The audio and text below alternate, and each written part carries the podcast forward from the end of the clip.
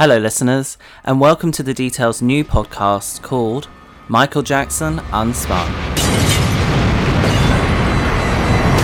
Encino Home singer Michael Jackson was admitted the biggest selling album of all time. Michael Jackson has become the first artist in the history of music to generate six number one singles off one album. Michael Jackson! Michael Jackson!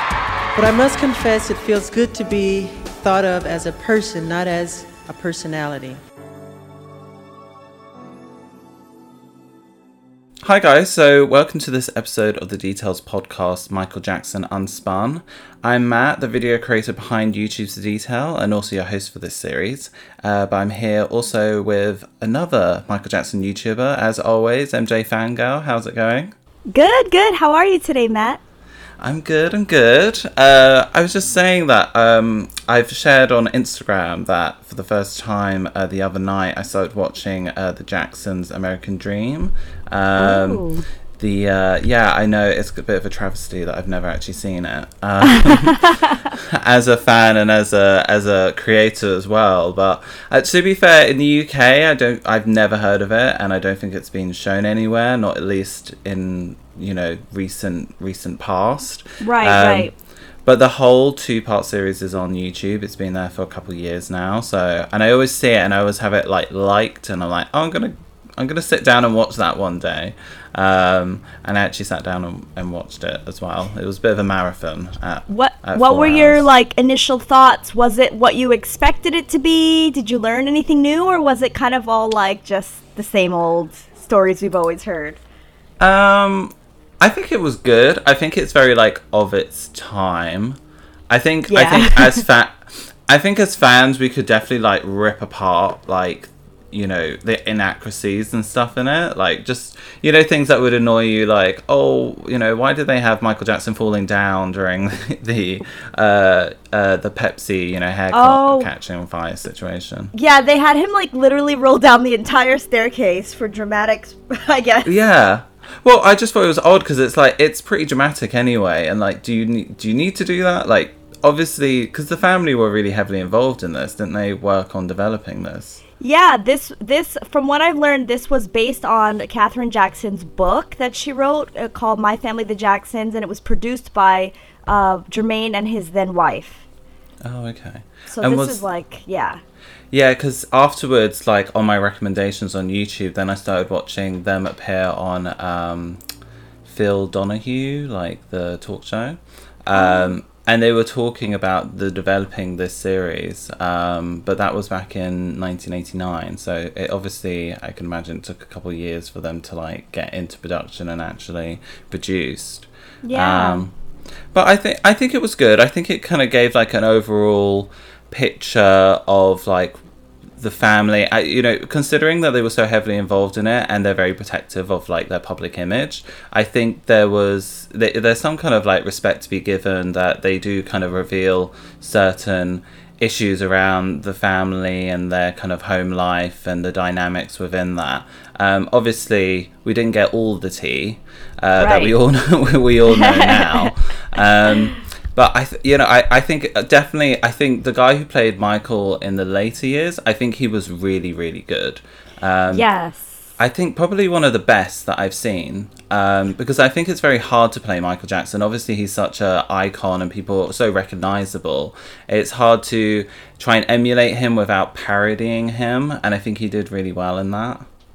Yeah, I mean, I thought he was so good that fun fact actually watching the Jacksons American Dream and that actor, his name is Wylie Draper, that's how I became a huge Michael Jackson fan. I don't know if I've even told you that, Matt, but Oh, really? I- How? Yeah, yeah, I was watching so I was watching The American Dream because it would come on like VH1 every weekend. Like my people that are like, you know, are American know it was on all the time. Oh, wow. And I was watching one uh, just one random day it just stood out to me. I had never really watched the full thing through, but the part where he's recording Human Nature, I Mm. had never heard that song, and I was like, oh my gosh! I had to ask my my um, my dad later. Michael Jackson sings a song where he keeps saying "Why." What song is that? I want to hear that again.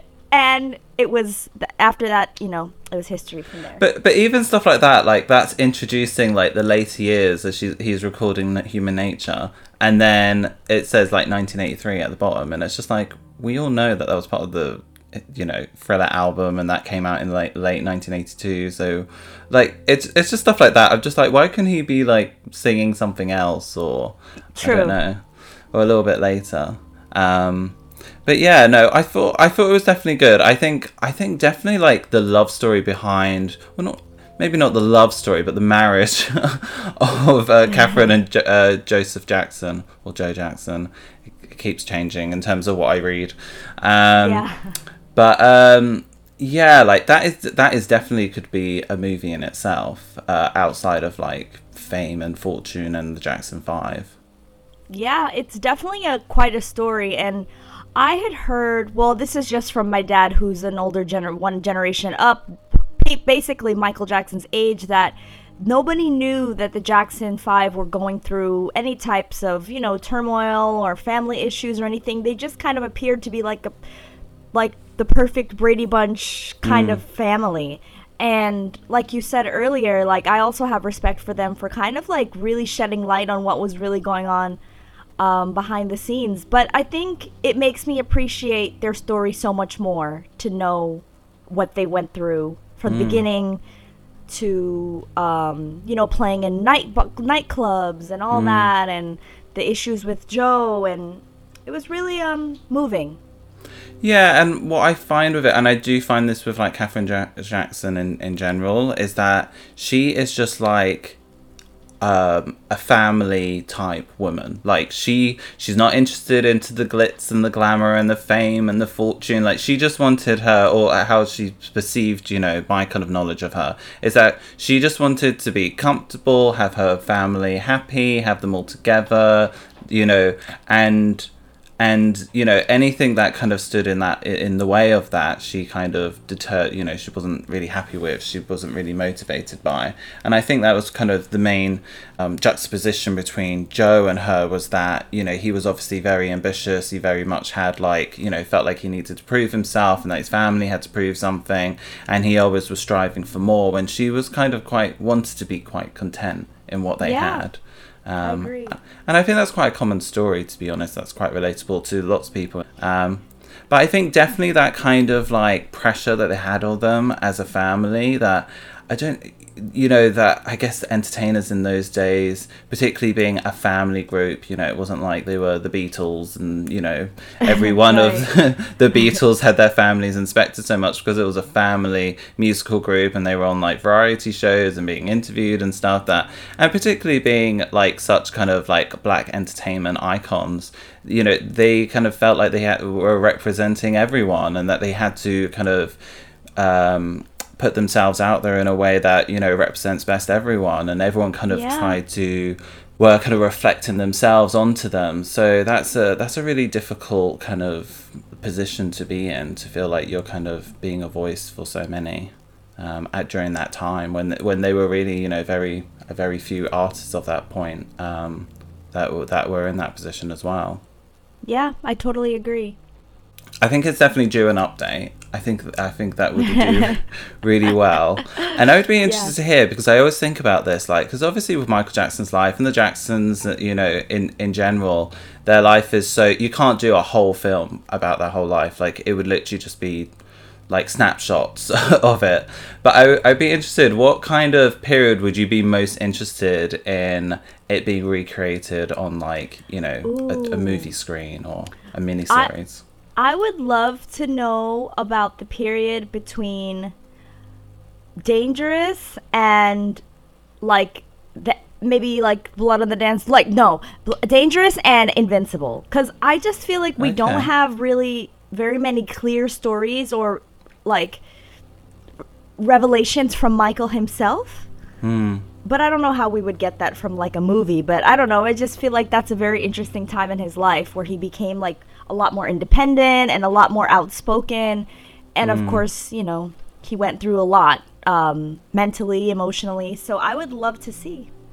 Well, it was, it was yeah, very like transitional period for him during that time. Obviously, a lot of trials and a lot of kind of I don't know, I, like the whole the whole way that I see the history album is that that's very kind of like the pressure i felt like with every album the pressure was on even more and i think even more with history when so many kind of just said well he's done and dusted and there was so much of a focus on him that he you know wasn't going to be able to make this comeback that he wasn't going to be able to sell another record again and he really felt like Yeah. he had to kind of you know reinstate his position within the industry and and for his fans and the public alike Yeah, and he he did.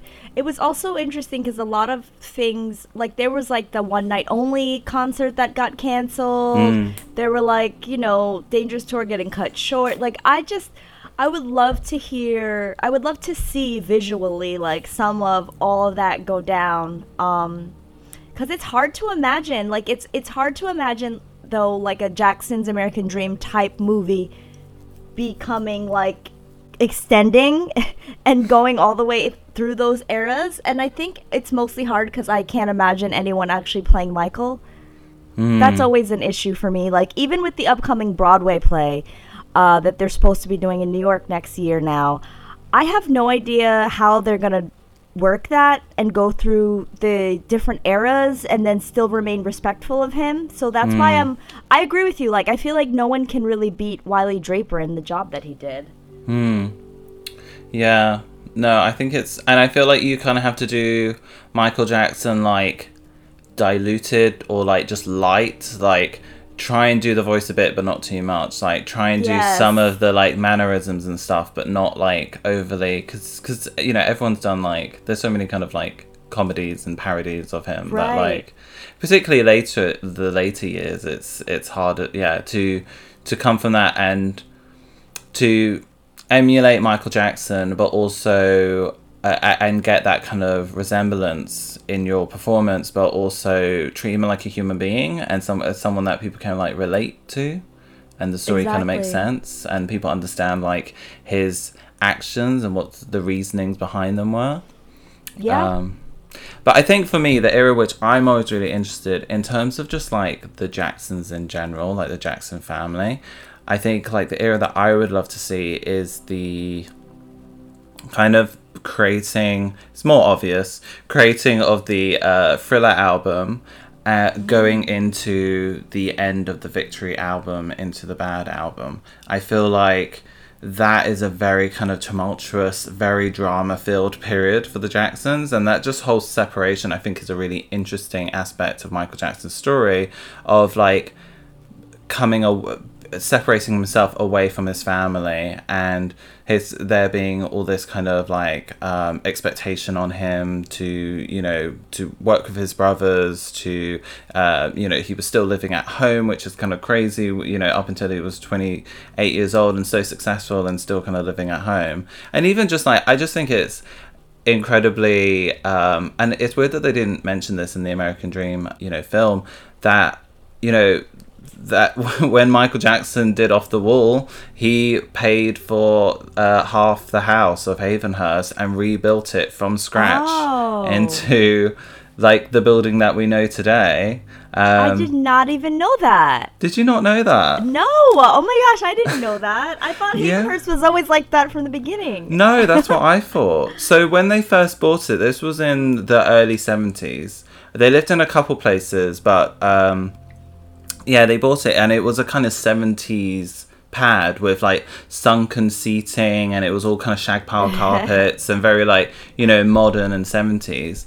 And um, when Michael Jackson kind of broke away with Off the Wall and was very, you know, doing really well, his father wasn't doing so well financially. So then, um, and he he pretty much because um, Katherine and um, and Joseph, they both had their uh, separate stakes in the property, so it was split 50-50.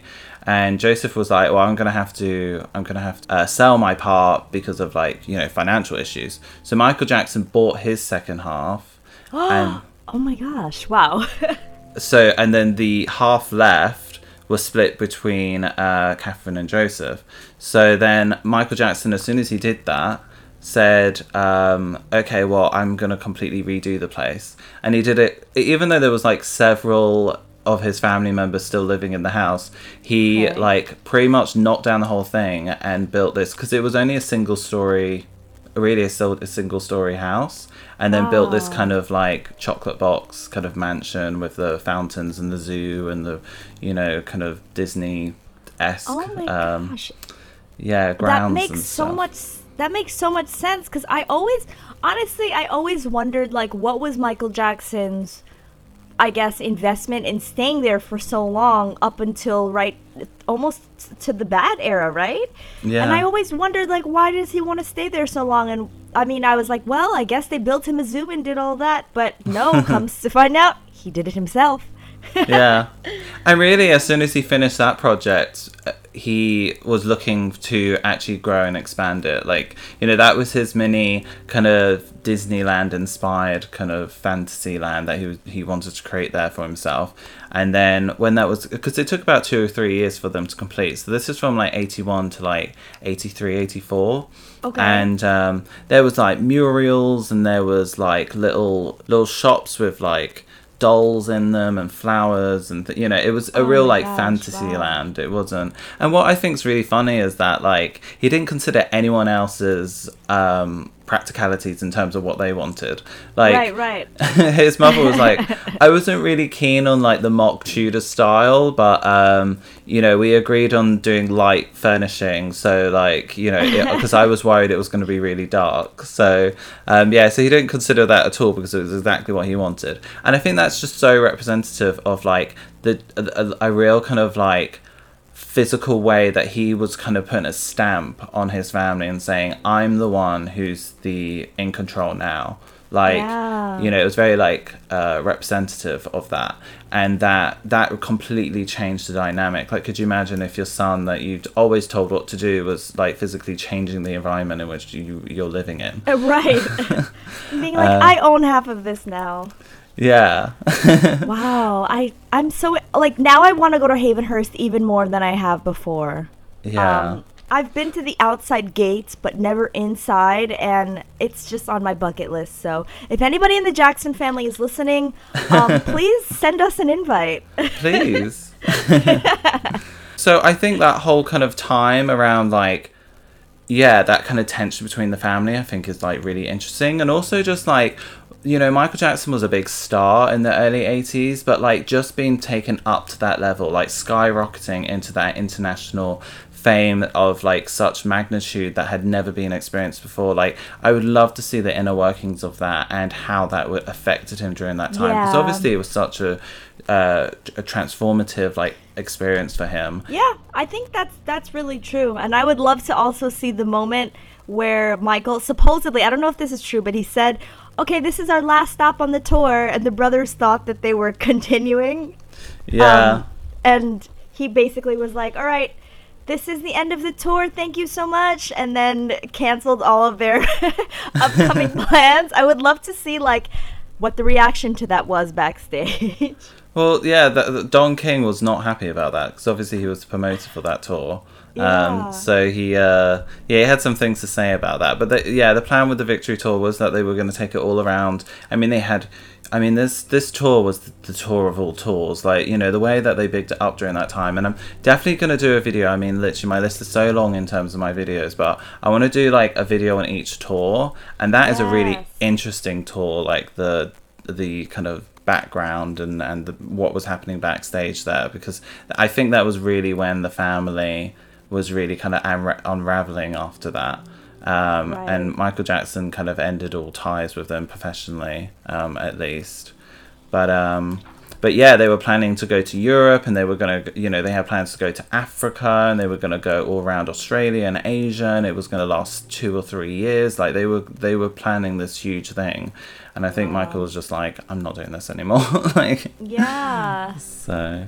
Um, come on to our topic of today, which is all about Michael Jackson and his relationships. Um, so obviously this is like a topic that on my channel at least is very popular. Some of the most popular videos around Michael Jackson and the kind of uh, inside story around his um, most famous or secretive kind of relationships that he's had with women, whether they were platonic or or uh, intimate um, people are really interested in the subject. So I thought it'd be really good to kind of do a bit of an overview or a bit of a deep dive into this subject matter.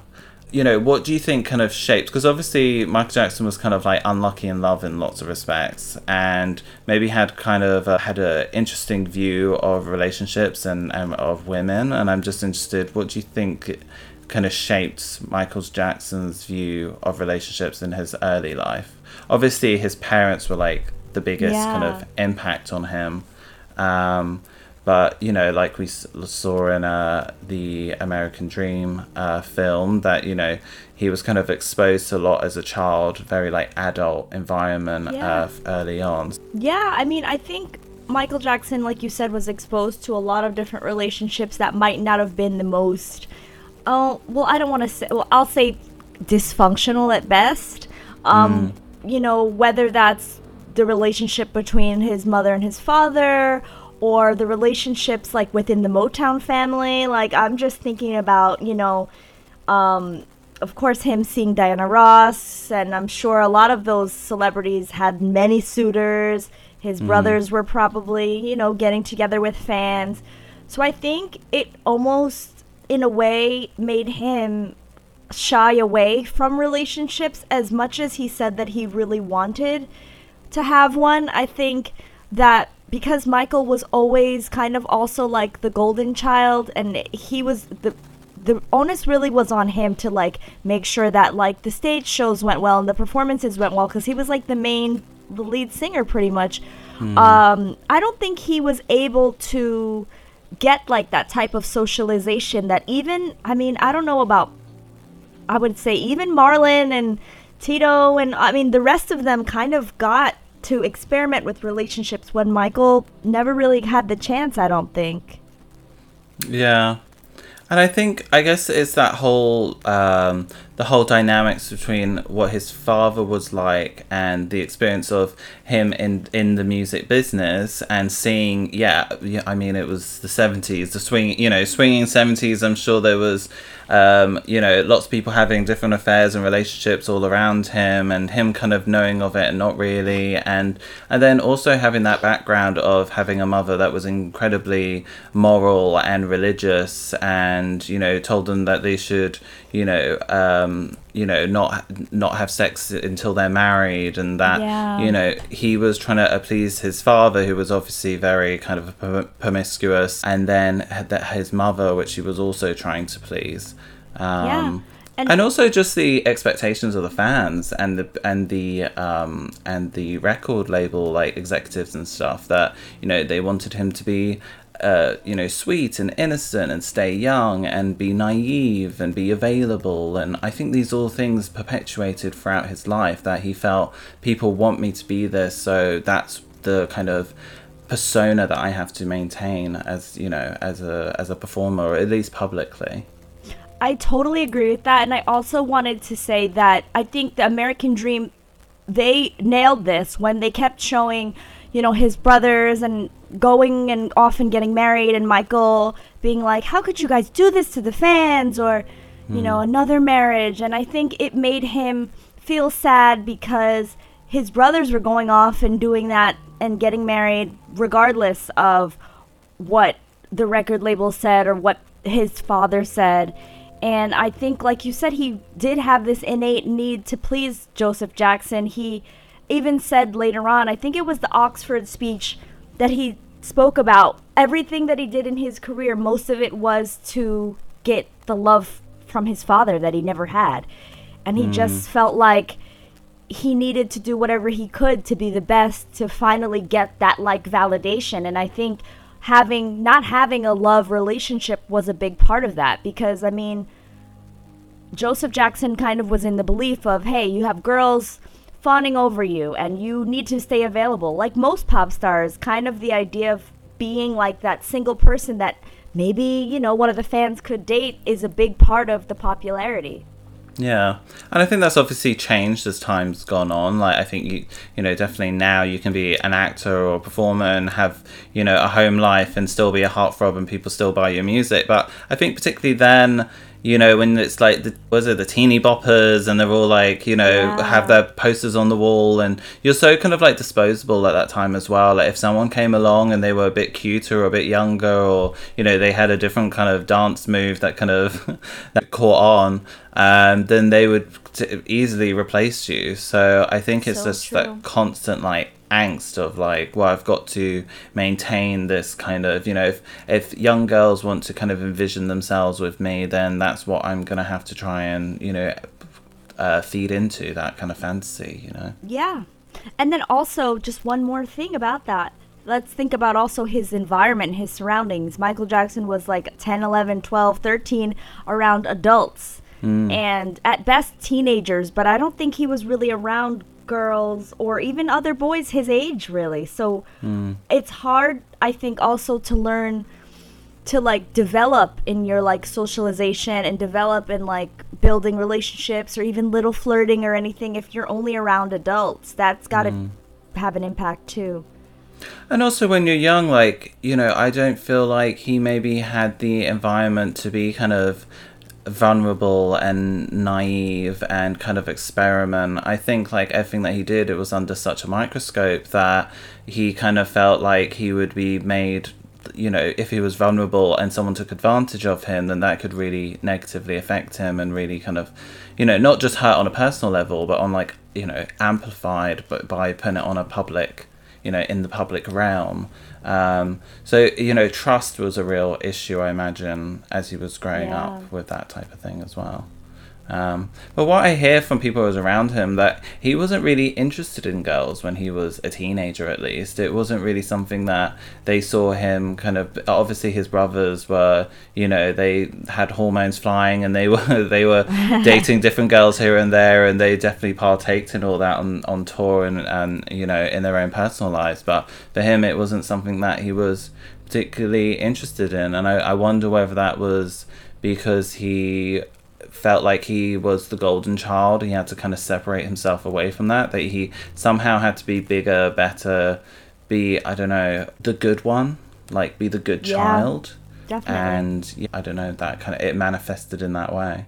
So what about when he gets a bit older? Like you know, I know he. I feel like from my experience of like just researching about him and hearing about the different relationships which he had, he didn't really have like fully developed relationships with women from the start at least. I felt like they were kind of more like fascinations infatuations fa- like in his head and he would kind of build them up to be like these kind of uh, dream like women that like you know he had posters on their wall of them and that he uh, you know fantasized about marrying them and being with you know it was kind of almost like a fairy tale to him um, and even Yeah. if the you know uh, I mean the examples I'm picking out are kind of like Diana Ross and like Brooke Shields and things um, and you know, even if they do have a personal relationship with him, I feel like he maybe r- developed that or read into that into something which the Right. other person probably didn't see that in any other way and kind of got hurt by that as well. I mean, that's kind of like a thing that I think most teenagers go through Yeah. that phase of like pining after someone and being like, oh, he looked at me or she looked at me this way or she picked up my notebook and passed it to me. I think she likes me. Yeah. um, I guess that's like what Michael went through in an amplified way. Like you mentioned Diana Ross. I think it was a mixture of him looking up to her, him having this special kinship with her because she was from the Motown family, and at the time she was huge. I mean, I don't think there were any other black women stars at all that were like visible. I think Oprah even said this was like the first black woman that was like glamorous and you know on on television on the regular television circuit um, and so Diana Ross meant a lot to like I think the black community and maybe that was another thing where he's just like oh my gosh she's the most beautiful woman and then also we're part of this Motown family and maybe I have a shot you know? But wasn't she like hmm. 20 years older or t- at least 10 I think it was a 30 yeah, it was a 13 year age gap. wow Um, I think I feel like with him, he didn't really fall. I don't think he fell in love with her. I think he idolized her, and I think he idolized her career. Like obviously, there's quite a lot of similarities in that. Obviously, she was in a group. She kind of came out and you know was a successful Yes. solo artist. She was a film star as well. I think being a black performer, he really kind of looked up to her and saw her as a. I mean, she was a real trail trailblazer um, in the music industry and kind of you know kind of set a benchmark in terms of what he could accomplish potentially. Um, so I, I don't know whether it was actual love with Diana Ross as a person or whether it's the image or whether it's what she represented. Um, I think you can easily have these infatuations that kind of go really deep over many years that he kind of like played upon and, may- and maybe even like when they did have interactions and she would you know because she's a very vivacious like flirty character anyway yeah. and she's you know a you know a very charismatic you know woman as you would be if you're you know an international superstar um but you know, and I imagine if she, you know, a touch on the shoulder or, you know, a kind of flip of the hair and he would kind of, you know, melt because he just thinks, oh my God, she must be into, into me, or maybe that's a sign of something. Um, but not actually kind of thinking, I don't know, maybe she does this with everyone, or maybe she just, you know, likes me as a friend or, you know, is really close to me because of our connection, um, you know, early on and things like that. Yeah, I mean that's that's certainly a relationship that I think a lot of there there's just so much material around it. Also the fact that when Michael passed away, I think he left his children. He asked her to mm. be the guardian. And yeah, maybe he just always wanted had that vision of them being like this power couple. Cuz it could have I mean, realistically though, if you look at like some of their performances during the off the wall era together, I mean, it could have worked. It could have been like, you know, a Motown era Beyonce Jay Z type of thing. Yeah. No? Yeah? Yeah. yeah. I, you know what, but I think it was just a very different time there. I think in general, like age gaps in relationships were really frowned upon, Yeah. and I think the association, uh, with, you know, with when he was a child, that probably wouldn't have worked that well for her image anyway. True. Um, but what I think is interesting is that I mean, we can we can kind of say, oh, it was all in his head, and he kind of read into things, but. I mean, there's multiple interviews with her during the early 80s where she's kind of saying, like, you know, well, you you know, I love Michael Jackson and I just think he's amazing and like, you know, I I you know, I want to marry him and all this stuff. So, I don't know if she kind of played upon that as much because I kind of feel like you know, I mean, not to be kind of conceited in any way, but I feel like um, Diana Ross, like just the history of her career, like she kind of not uses people, but she kind of you know pivots Yeah, and yeah. manipulates situations in order to benefit herself. And obviously, Michael Jackson is this kind of like rising star at the time, and he was um, you know really kind of maybe reinvented her in some young fans' eyes as being current and you know still being relevant and that association that really close association with her maybe she saw it as benefiting her career and her uh, her public's persona at that time I totally agree. I can totally see that happening now that you mention it that way. It it could very well be so. But I, I think the whole thing with him leaving his kids his kids to her that was another reason like I I think like she there was there was some kind of quote from her at the time but she was just very much like um I don't know like this wasn't discussed with me. I don't know why he's done that. Like it was something which is kind of I don't know uh, like a bit of a surprise to her at least. Yeah, and I I mean, I just I don't know. It's just I've even heard like rumors that like maybe there was some type of relationship between Michael Jackson and Diana Ross, but it's just so hard because it's like there are no like really first-hand accounts because that has to come from Michael or from Diana and neither one of them are saying anything. yeah exactly Maybe in her memoir. Hopefully she'll write something else. I, I don't I, I feel like she already has a memoir, but maybe she'll write another one before she you know, before she gets too old and she'll reveal. Yes. I'm actually seeing Diana Ross. I've got tickets to her. She was meant to come to London in July. Oh, wow. Um, but I think it's well, it's been pushed on until next year. So yeah, so I'm excited. I'm excited about that. I I'm just at this point where it's like, and also I'm planning to see the Jacksons next year as well. They're doing some like um like revival 80s or 70s um like festival in the UK so I'm like you know what there's going to be a day when these people aren't around and they're not performing I'm going to have to lap it up all now cuz I don't want to be like 70 and being like I could have seen them I didn't Yeah. Oh my gosh, the Jacksons are so good live. I mean, post, you know, they're so good live. I've seen them on the Unity tour and stuff like that. In Yeah. Like 2011, they're great. Oh, amazing. Yeah, I've seen a couple performances on YouTube, so I'm definitely going to do that as well.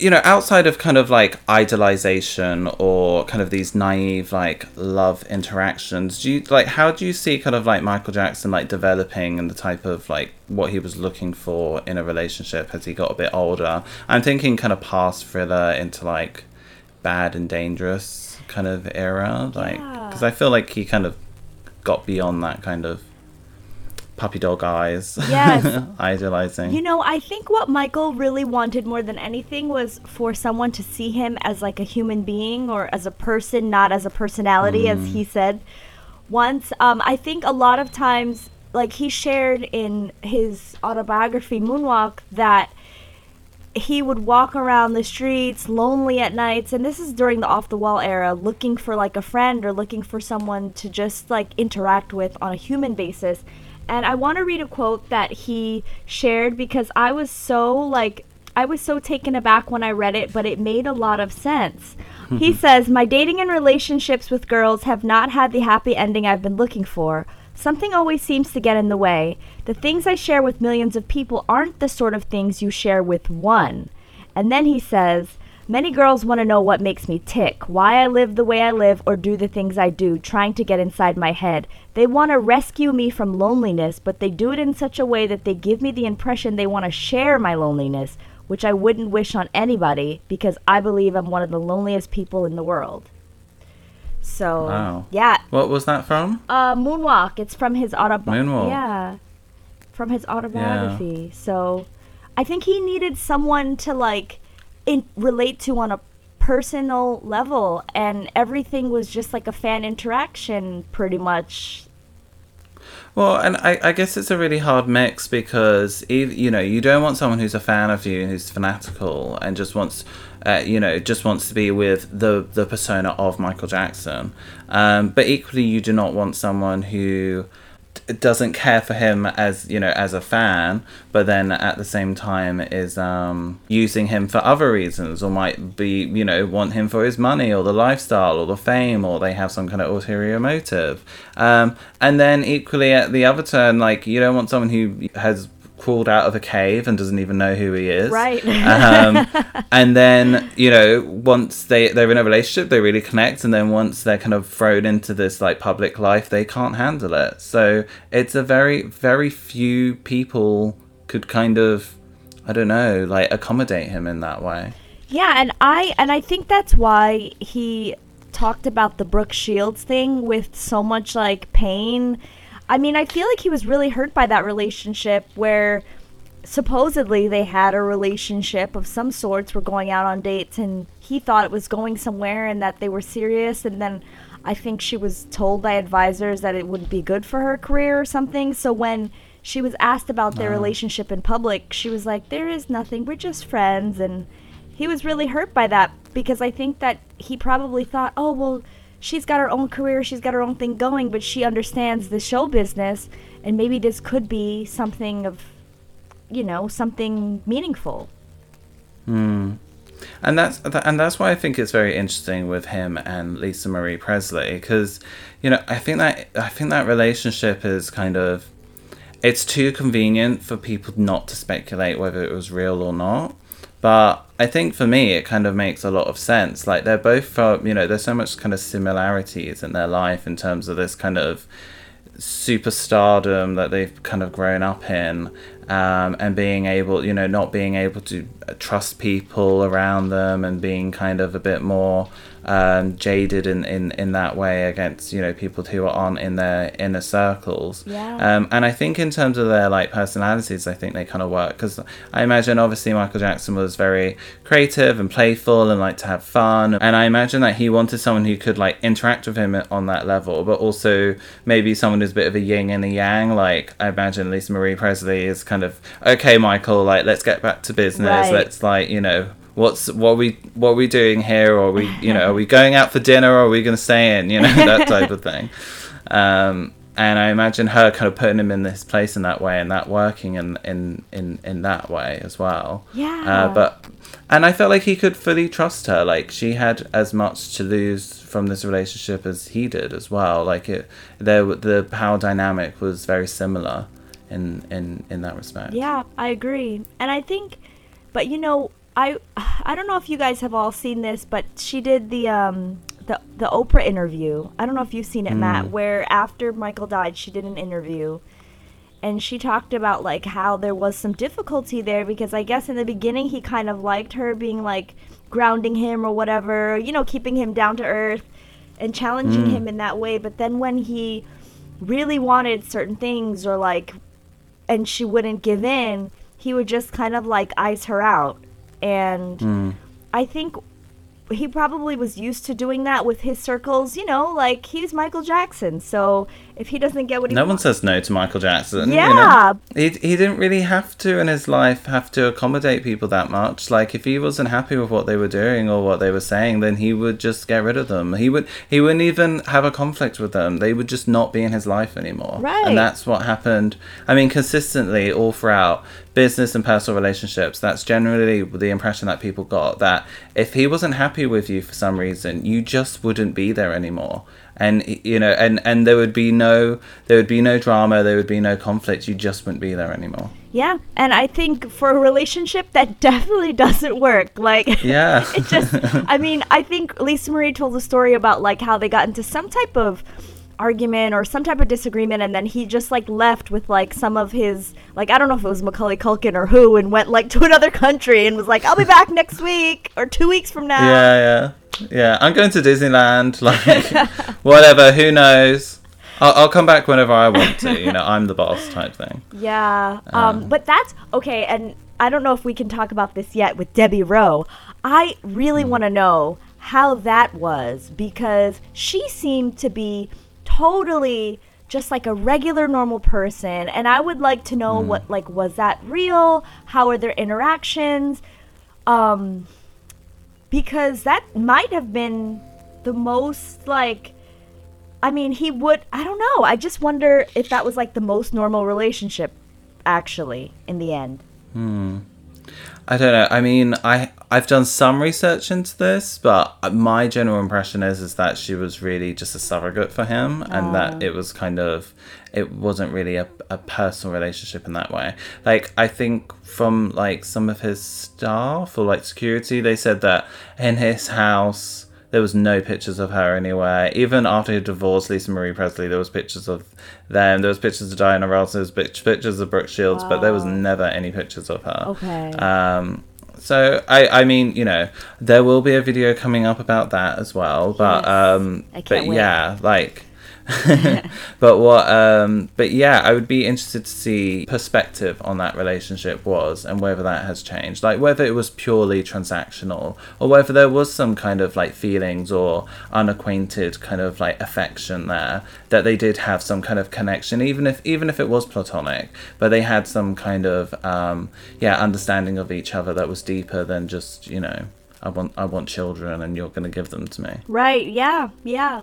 I I just as a fan, I definitely like. I remember when Debbie Rowe came on. I think it was not Private Home Movies, but it was like the rebuttal to Private Home Movies when, yeah. like the real the real truth or something, and. She came on there and she was like, "Yeah, Michael and I, you know, we'd lay in bed every on the weekends and just watch TV in bed all day. And this was a real, you know, Michael was such a sweet person and blah blah blah." And I, yeah I don't know. I think like her like revealing those details at that moment made me feel like, wow, this is great. Like Michael finally connected with someone. Because as a fan, it's really hard to like think about Michael Jackson being like so lonely and never feeling like he has anyone on his side or have his back and it's like uh, we as all fans we're like I'll be your friend like you know Yeah.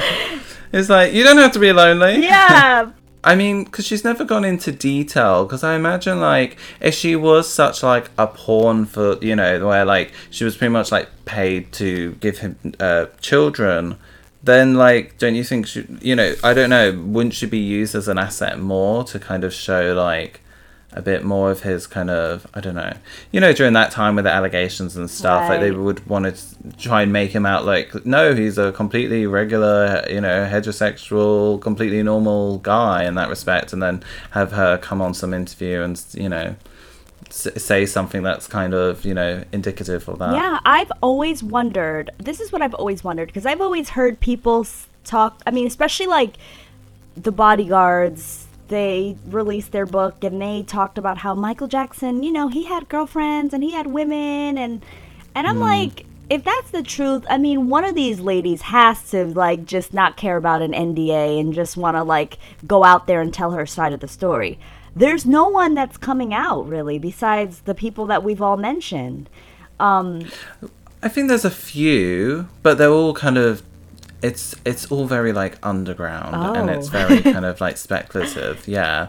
There's a few like even just asking questions on this matter like there's a lot like are you going to talk about this person or this person who's meant to have fathered their child and blah blah blah. So I think um I think there are a few here and there but um but yeah, I I think um yeah, n- none that are kind of seen as none with any evidence at least. It seems like any woman that was kind of photographed with Michael Jackson that they could have just come up with, oh yeah, like you know, we had a two-year long affair and we were having wild sex in you know Yeah. Neverland, whatever, you know.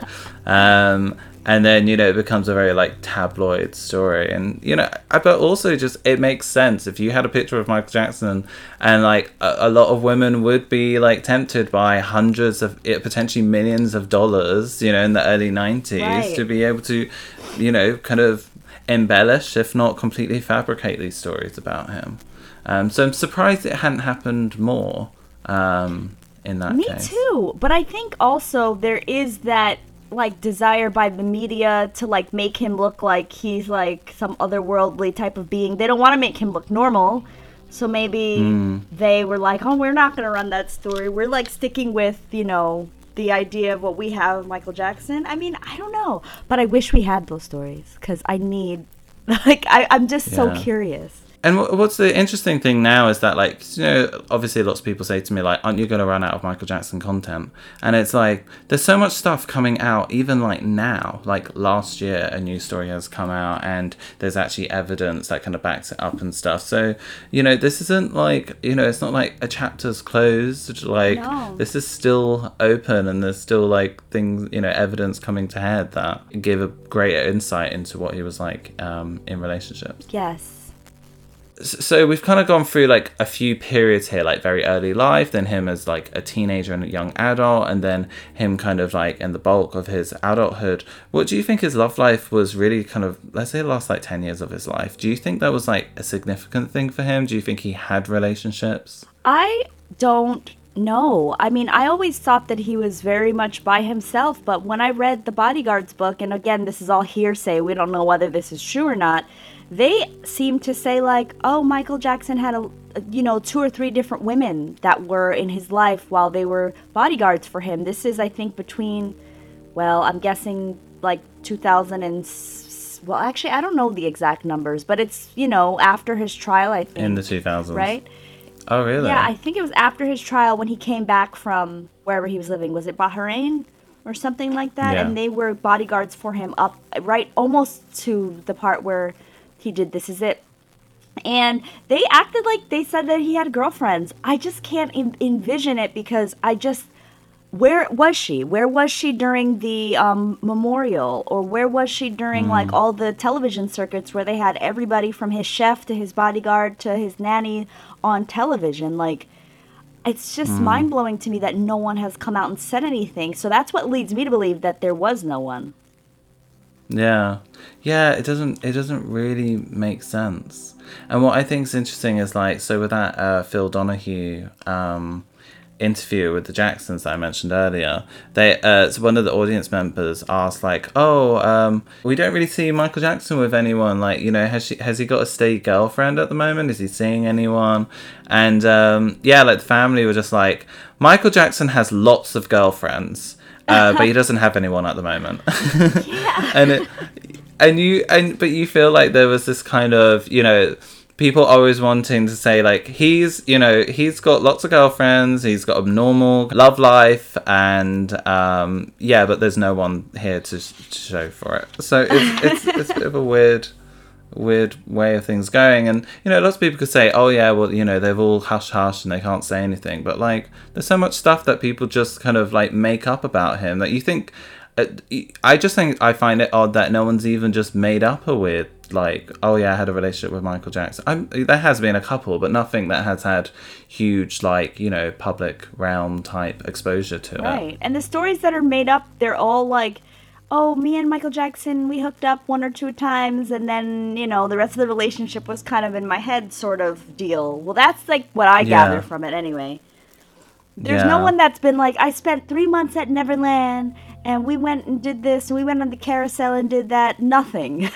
like, Yeah. So, yeah. or, or something that's just very detailed like we i went on tour with him and i was here at these dates and we went to this restaurant and i met up with you know this other famous person while they were visiting them or something you know it's always just very like yeah like you know I, w- I- yeah i stayed at neverland and we had a you know we kissed once Right, that's it's like- it. okay well i think in this part i'll probably go on to the questions Yeah.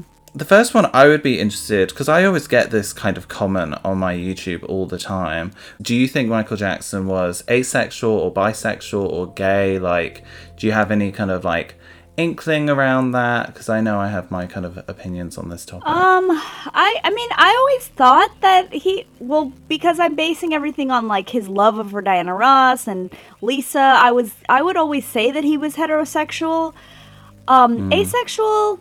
I mean, if I, I was gonna pick anything else, maybe, but I I- just because we didn't really see him having relationships outwardly in the public, but I always thought he was heterosexual. I didn't because I haven't heard any other rumors. Yeah.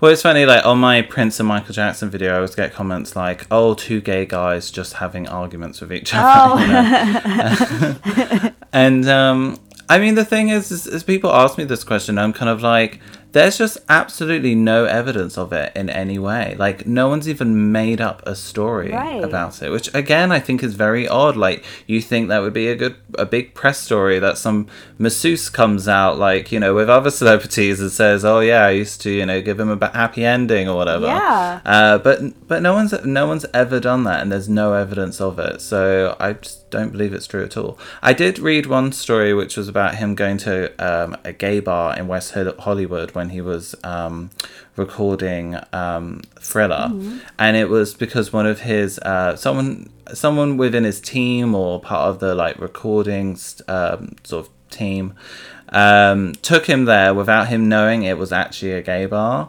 And he, I just think it's the most hilarious story though. So apparently, Michael Jackson goes to this bar with this guy, gets an orange juice, sits at the bar, then sees two guys kissing as they're walking in, Okay. freaks out, and runs out of the place. so, which you know, it's all speculative. Whether it actually happened or not, I'm not sure. But I could so imagine that being the reaction that Yeah. we'd have at that time. I just imagine him like with his very religious uh, background and his, you know, his mother and like you know him being uh, incredibly famous and worried about his reputation and stuff. I just imagine during that time that that probably would have been his reaction. Right. Um, but yeah, I mean, yeah, I think the closest thing you could say is maybe asexual. I don't know whether that is, uh, you know, maybe through like trauma or just being kind of like st- like stunted uh, because of his like early childhood development Right. in relationships that he didn't really feel comfortable to kind of like engage with that with people because he just always felt like he was so vulnerable and he was so worried about opening him up in that way. Okay, and then the next question: What type of women did uh, do you think Michael Jackson liked? So, what do you think his type was? Oh, well, I think he liked women that were kind of, well, elegant, glamorous, yes, Mm-hmm. but also like feisty. Yeah. Because I see, like, you know, everyone from, and you just did, you know, your video was great on this, like with Stephanie Mills. She's got a little spunk to Yeah, her. Yeah, she's really fun. like, I really Yeah. enjoyed her while I was doing those videos. Uh, she's a great personality. Yeah, but like her and Diana's got the spunk and the flirtatiousness, and Lisa Marie has o- has got it as well. I think she's kind of like a firecracker in her own right. Yeah. Um, so like I think that he liked that. I think he enjoyed that, and of course I think um someone with a good heart. You know, I'm just going back to like his mother. He always like kind of idolized his mother as like kind of like this very um like the ideal mother and the ideal wife kind of thing. So maybe maybe that type of woman too would be attractive to him. Hmm.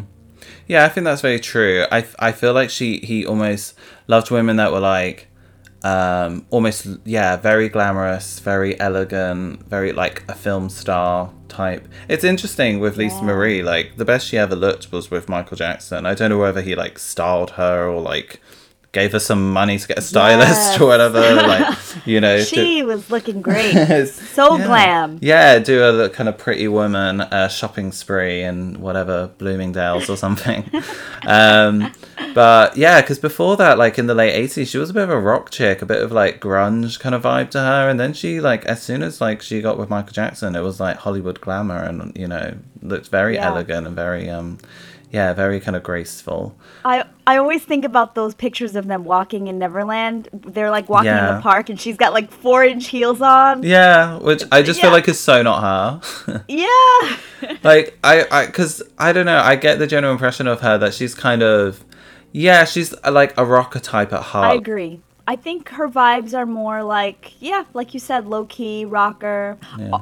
I feel like her style was almost more similar to like a Paris Jackson now, kind of like more hippie vibe. Yeah, yeah, that is So- actually true. Yeah, I can't imagine. Yeah, and I think that's a good match with Michael Jackson as well. Like, I don't think he would go for someone who's very like meek and demure and very like a, a wallflower and just would kind of you know he i think he i think he liked that kind of that kind of to and fro of a bit of banter and a bit of laughing and joking with each other and and that feistiness as well Definitely. I think it was great. Like, I would have loved to see more interactions with him and Lisa, like how they had on the Diane Sawyer interview. Even though I heard that, like, she was mad that it didn't go as well because he wasn't being serious, but I mm. loved it. I thought it was, like, very indicative of probably their relationship, how it really is behind the scenes.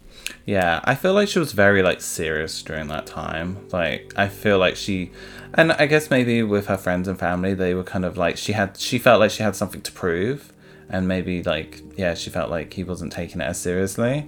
Um Yeah. but what's interesting in that relationship as well, like obviously doing those videos that I did about them, um, and trying to look for like footage and images of them together, and there weren't. There's you know because there's always like behind the scenes or like candid shots of like Michael Jackson in any scenario, and I didn't really find any which weren't really like publicly. Um, like a public outing or like an appearance or something. Like I didn't see like, you know, like I don't know them around a friend's house having dinner or you know them snuggling No. up on the sofa and like someone took a picture. You know, I just didn't really, I didn't really see those images. So yeah, it would be nice if there was like some, you know, he had home footage of like so many of those years, but there wasn't really any of them together. Um, not that I can think of at least. Yeah, I haven't seen any. I mean, there's gotta be VHS tapes because he documented everything, I feel like. Yeah. Um, so maybe one day, you know, we'll get to see. Maybe, May- maybe that's something that Lisa Marie Presley like took away with her, and you know, because I know she's Oh, fiercely true. private and wouldn't want any of that, you know, exposed. So, okay, and then um, next question is: um, Is there a possibility those early onset vitiligo made him self conscious with girls, and maybe, and actually thinking beyond that, maybe his like poor sort of self body image or his you know appearance he was always concerned about. Do you think that kind of like hampered him in like finding love i guess? Um, I mean, maybe because like if we look at him from like our television screens or YouTube, whatever, you we're just seeing him, and he looked handsome. I mean, I always think Michael Jackson looked looked handsome, even in the years when he his skin to- totally changed um, color. But like the practicality of it, does he have on a ton of makeup? Is it gonna rub off on someone when they're touching? Like. Just those things that we never really think about uh, might have. Yeah, and also like impact. just wearing makeup like that, just from a practical level, you're wearing a mask, and in some way, you're kind of, you know, you you don't want people to get close to you because you're just worried about yeah it rubbing off on what the, you know on their clothing. Um, so it, it's kind of a it's a if not a physical barrier, it's a mental barrier to, towards like intimacy with someone. Um, I know Lisa Marie Presley said that he wore makeup to bed. Um, so Wow. so can't imagine what their sheets were like, you know, in the morning. But um Right. because I don't know whether he was confident. I, I mean, him speaking, you know, he, he seemed like he had such great confidence, and he obviously had an appearance that was very eclectic on his own. So you think there would be confidence from within that. Like it wasn't like he just kind of tried to, you know, he wore kind of uh, quite flamboyant clothing, and he kind of had his own like way of doing his hair and makeup and stuff like um, that. You know, I, I so so it kind of makes you think he he had confidence in his look in some way, but maybe he was very like self conscious and didn't really want to expose himself to, uh, particularly someone new, like in that respect. Yeah, I mean, I think that it definitely probably had an impact, but more than anything else, I think it was more like his upbringing and like his social settings that like probably stunted him in terms of like the exploration of relationships and all. Uh, next up is our quick fire um, Desert Island Disc round. I think we're. Are we on the last one now? Yeah. Yes, yep. Wow. Okay. So then we're getting into the semi-finals or the next round, so it's going to get harder and harder, really. Right. So first one is Al Capone or Music and Me. I'm gonna have to go with Al Capone. I just love it. Yeah, I love that song. Um, you also have Al Capone or Music and Me. Yeah, I I love Music and Me, and that's definitely on like my chilled. I don't know. Do you think you're more like into the ballads over the dancey, or I don't know. Which one do you think you listen to most?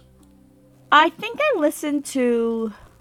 Okay, what now? I listen to the dancey things more. But when I was younger and like really getting into Michael Jackson, I wanted to like really connect, and I listened to a lot more ballads.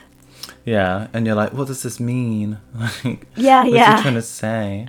Yeah. Um, yeah, but I love Al Capone, and I I feel like it's a really interesting song. Like I don't feel like it's um like in terms of structurally, it's very unconventional. It, you know, it does feel like a kind of patchwork. It was didn't he say before that this was a song that took ages for them uh, to produce? I think he was. This was in some um court case about da- the da- uh, dangerous Okay. and he said that Al Capone that he was working on this song for a long time and got very like frustrated with it because it just wasn't coming out how he expected it to, and then it kind of evolved into a smooth criminal in the end. But I I really like the result. Like I can understand why because I don't. It's not really a single type track, Right. but it's more just kind of like experimental. Right, next for you is Mama's Pearl and um, I Want You Back. So quite similar, similar era. I'm gonna have to go with "I Want You Back" because it's just so classic. I can't. I don't think I could do without that one. Yeah. It's funny, recently I did a quiz and um they they the question which they asked was which uh, boy band's first single de- sorry, which boy band's debut single was named I Want You Back? And I didn't say Jackson 5, but there's another boy band. Do you know who it is? Oh, NSYNC. Yeah. That's another song that I really like as well. Yes. Oh my gosh, I loved. I loved NSYNC. Yeah. You have Mama's Pearl or Big Boy. Oh, Big Boy. That's my favorite. Wow. And I like that they did they. I can't remember now. I don't think they depicted that in American Dream. Them recording Big Boy. No, they made it. Uh, it was a different song. It was they like a changed cover it. or something. I, I I'm think. going to Kansas City. That's the one I remember. Kansas City, here I come. Yeah, That's what they did. Yeah, But I think that was made up because I don't know that Michael ever recorded that. yeah. See, why would you make it up? Uh, You know what was really good about that film as well? They had all the original music, so it wasn't like Yeah. they were trying to do some karaoke version of it, and you know, or yeah. or, yeah, or just not being able to put any of the music in it. So I feel that really added to it. Music biopics without music are very hard to digest for me. I just can't get into them. Yeah, I can imagine. Okay. All right, next one for you is Black or White or uh, Lovely One. Oh, that's so hard. But I think I'm going to go with black or white because I love the rap and it's, you know, it's a dynamic song. Black or white Yeah. for sure. I'm trying to like appreciate it more. I've been I've been having it in like mixes, like as part of other songs, and I'm kind of enjoying it.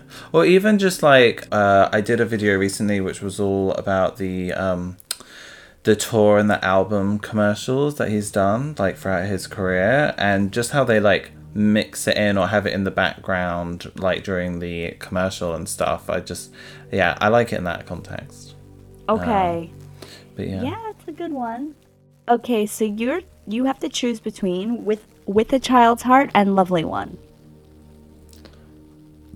Oh, kind of the same with music and me. Um You know, I'm not like super crazy on any of them, but I'll probably say Lovely One. Like it is such a like high energy fun song and I absolutely love that album. I I saw in your um your album collection, did you say that uh, Triumph is known to be like the best Michael um, Jackson's album? Yes, everyone always says that that's their favorite. Well, most fans that I know say that that's their favorite Jackson's album, Triumph. Yeah. I'm very I'm very impressed with your CD collection. Oh, thank you. and I love I love how they're all like used. They're not perfect. They're not all like in their packaging and like well, some of them are, but you know, but they're Yeah. like just loved CDs that you've had and Yes, my collection is very loved and worn down, but it's great because at least I get to share. Like, I can open the stuff, you know. yeah, Uh, One of the CDs was cracked. I wanted to show that, but I was like, maybe people will be mad at me if they see that my my Invincible is cracked. yeah. do you listen to them anymore, or do you just play them in the car or something? Uh, I like if I'm really in the mood to like, let's just listen. I'll listen to a whole album. I want to listen to a whole album, then I will use the CD. But I rarely listen anymore. It's mostly Spotify Mm. Yeah, picking tracks. Yeah. Or you, you know what? Mine's YouTube.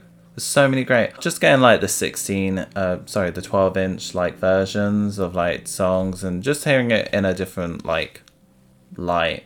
Like there's a really good version um of like Rock with You and uh, Don't Stop Till You Get Enough, which is incredible. Um, which is kind of a bit of a mix. It's like a longer mix, but I always listen to that version rather than like the CD edit. Wow. I've got to get back on my YouTube, like when it term in terms of listening to music.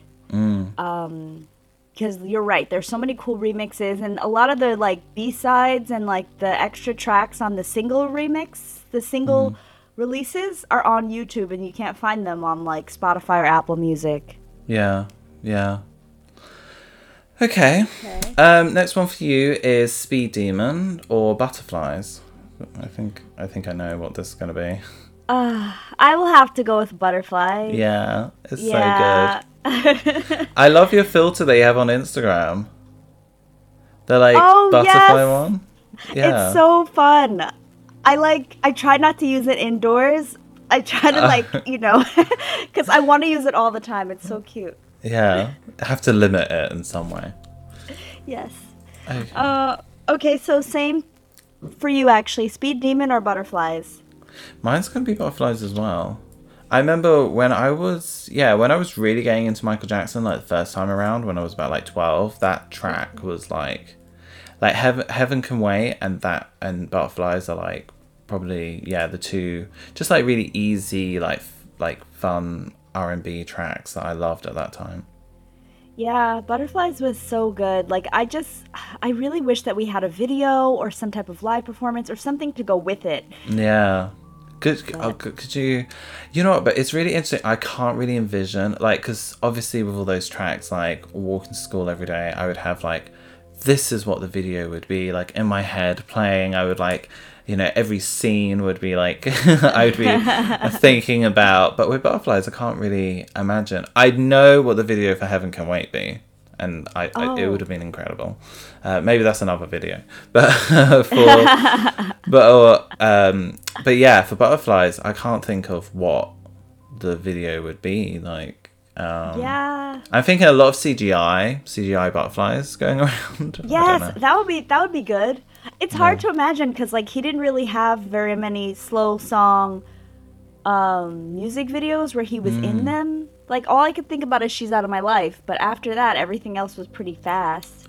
well like stranger moscow Oh yes, i'm thinking That's of true. ones i mean Well, cry maybe- but he wasn't in it right. um will you be Stranger- there Th- see it's always like a concept performance or yeah that is so true but i guess like yeah i guess maybe they just didn't prioritize them for like slow songs where you know it'd probably just be him singing okay next one for you is one day in your life or the lady in my life Definitely "Lady in My Life," and I was just thinking about that because I was like, I wish we had a video for that.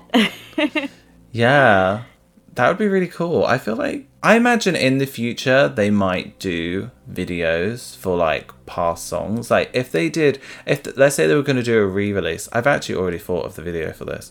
But if they were going to do a re-release of like um, a remastered, like reworked version of like Rock with You, um, and then I, you know, with all the stuff with like the deep fakes, have you seen like where they can put you like the artist's face on an, on someone's face and do Yes. I imagine like maybe not now because maybe it'll look a little bit etchy, but I can imagine in the future they'll do it like really well and in a way of like it's almost ethereal, like he's coming to life for like one last performance, Right. and I don't know, it's it's kind of ethereal in that way rather than like Michael Jackson's just back and he's on someone's face, you know? right, right, yeah. I think they definitely would want to do that if they could.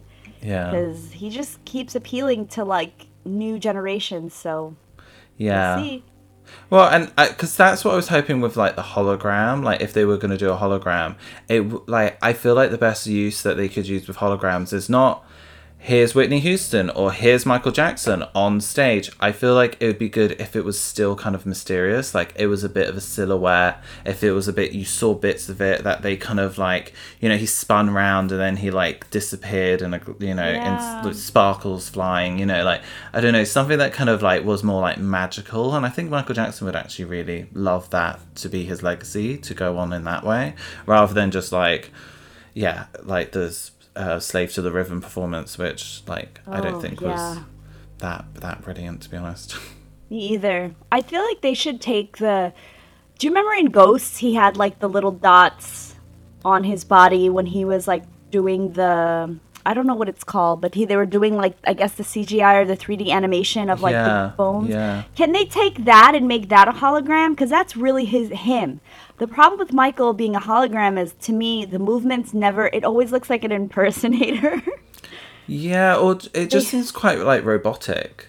You just don't get that like fluidity to it. Um, and obviously, yeah, that was him doing it. So can't they at least use that in some way, or right. or or just do a like maybe I mean I don't know whether the estate would do anything for ghosts in that way like a revamped or like you know we're gonna kind of do the skeleton dance again but like in a different way or that would have been cool if they did that for the Scream album I would have loved it. We have some great ideas. I like it. yeah we do we do so yours is definitely Lady in Your Life Yes, and you're you have to choose between the same ones, One Day in Your Life or Lady in My Life. I'm gonna say One Day in Your Life I don't really listen to Lady in Oh, Your wow. Life Uh, Lady in Okay. Your Life yeah I don't know why I just yeah One Day in Your Life I'm just I don't know. I feel like during that time in Michael Jackson's life and career, he's very like there's not a lot of him and I feel like that's a very I don't know, like how old he was like 17 or something when he did that song. Yeah. I just think it's Right. very like sweet and naive song, so I love it. Okay, next one for you is uh, Working Day and Night or I Can't Help It. Uh, I'm gonna go with Working Day and Night because I just need that song. I love it too much. I just need that song. yes. It's non-negotiable at this point. okay. You have Invincible or Carousel? Oh, um, I'm probably gonna say. I'm probably gonna say Carousel. That's a great. Okay. I, I'm surprised they haven't released that as a track. I feel like that's like out of the most uh, out of his like. Was that ever released? Was that ever? Was that part of the Thriller Yeah. 25? They uh well they released it on the special editions, a snippet of it in like 2001 when they did the special edition ones, and I think okay. they released the full version on Thriller 25, I think. Oh, okay. Yeah, I feel like that could be so like another Love Never Felt So Good, like big single for the estate. I, I feel like it's such a fun, easy, very like Michael type track, you know? Who could sing about Yeah. carousels like that and be so like whimsical and like fun with it? Exactly. I, I agree with you.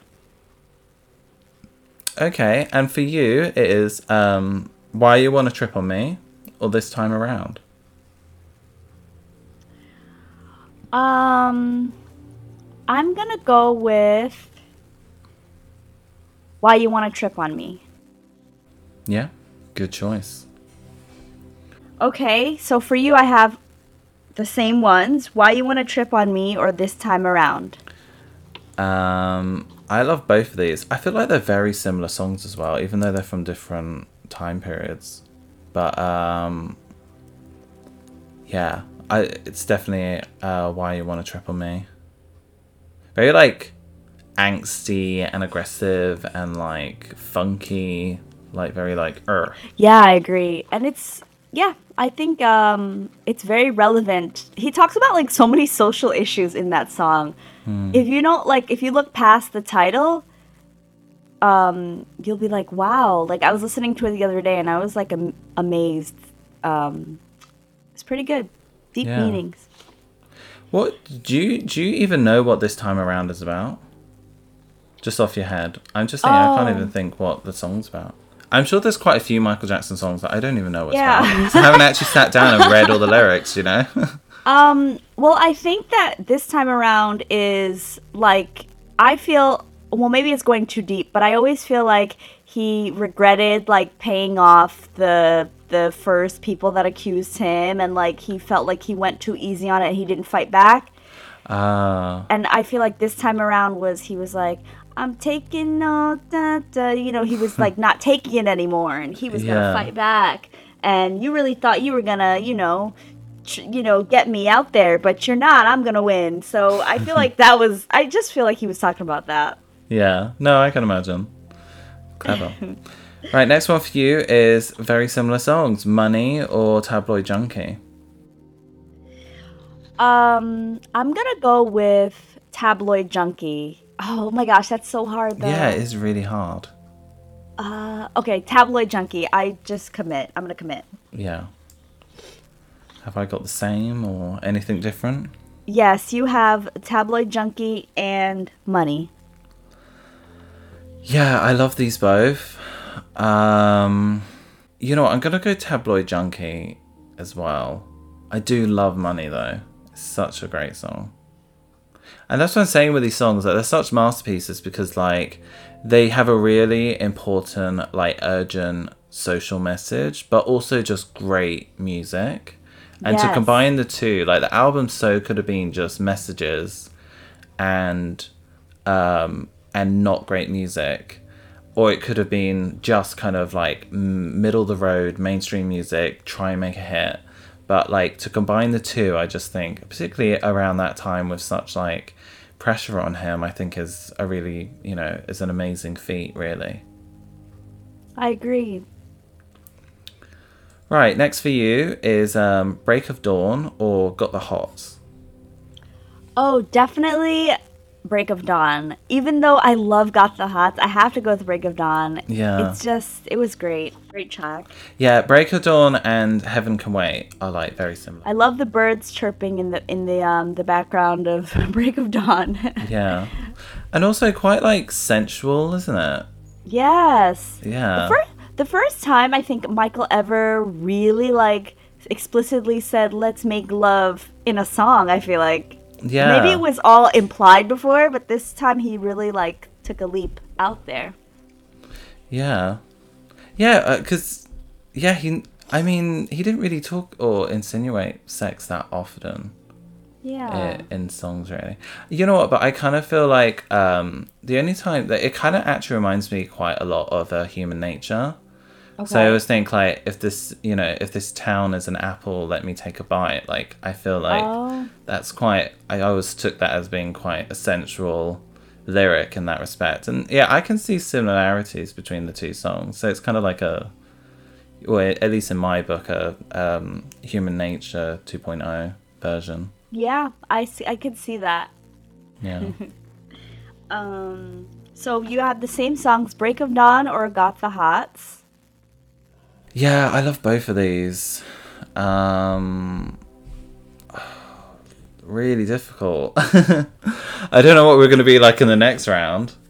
Um, Got the Hots again. I think that is a brilliant track that the estate could put out, and it would be like a big hit for them as well. Like I think it's just really fun and has all like the Michael Jackson like inflections with the like you know the kind of hooping and hollering and like Yeah. it's just yeah, it's a great dance track. Um, uh, I'm just thinking, what have I?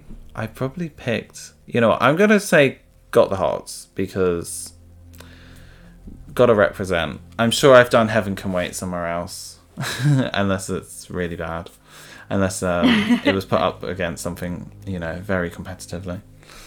right. Right. Well, I think that's us done. Um, yes. That's the end of this episode of Michael Jackson on Spun. Uh, thanks for listening, everyone. Yeah, hope you tune in next time. Uh, see ya. Bye.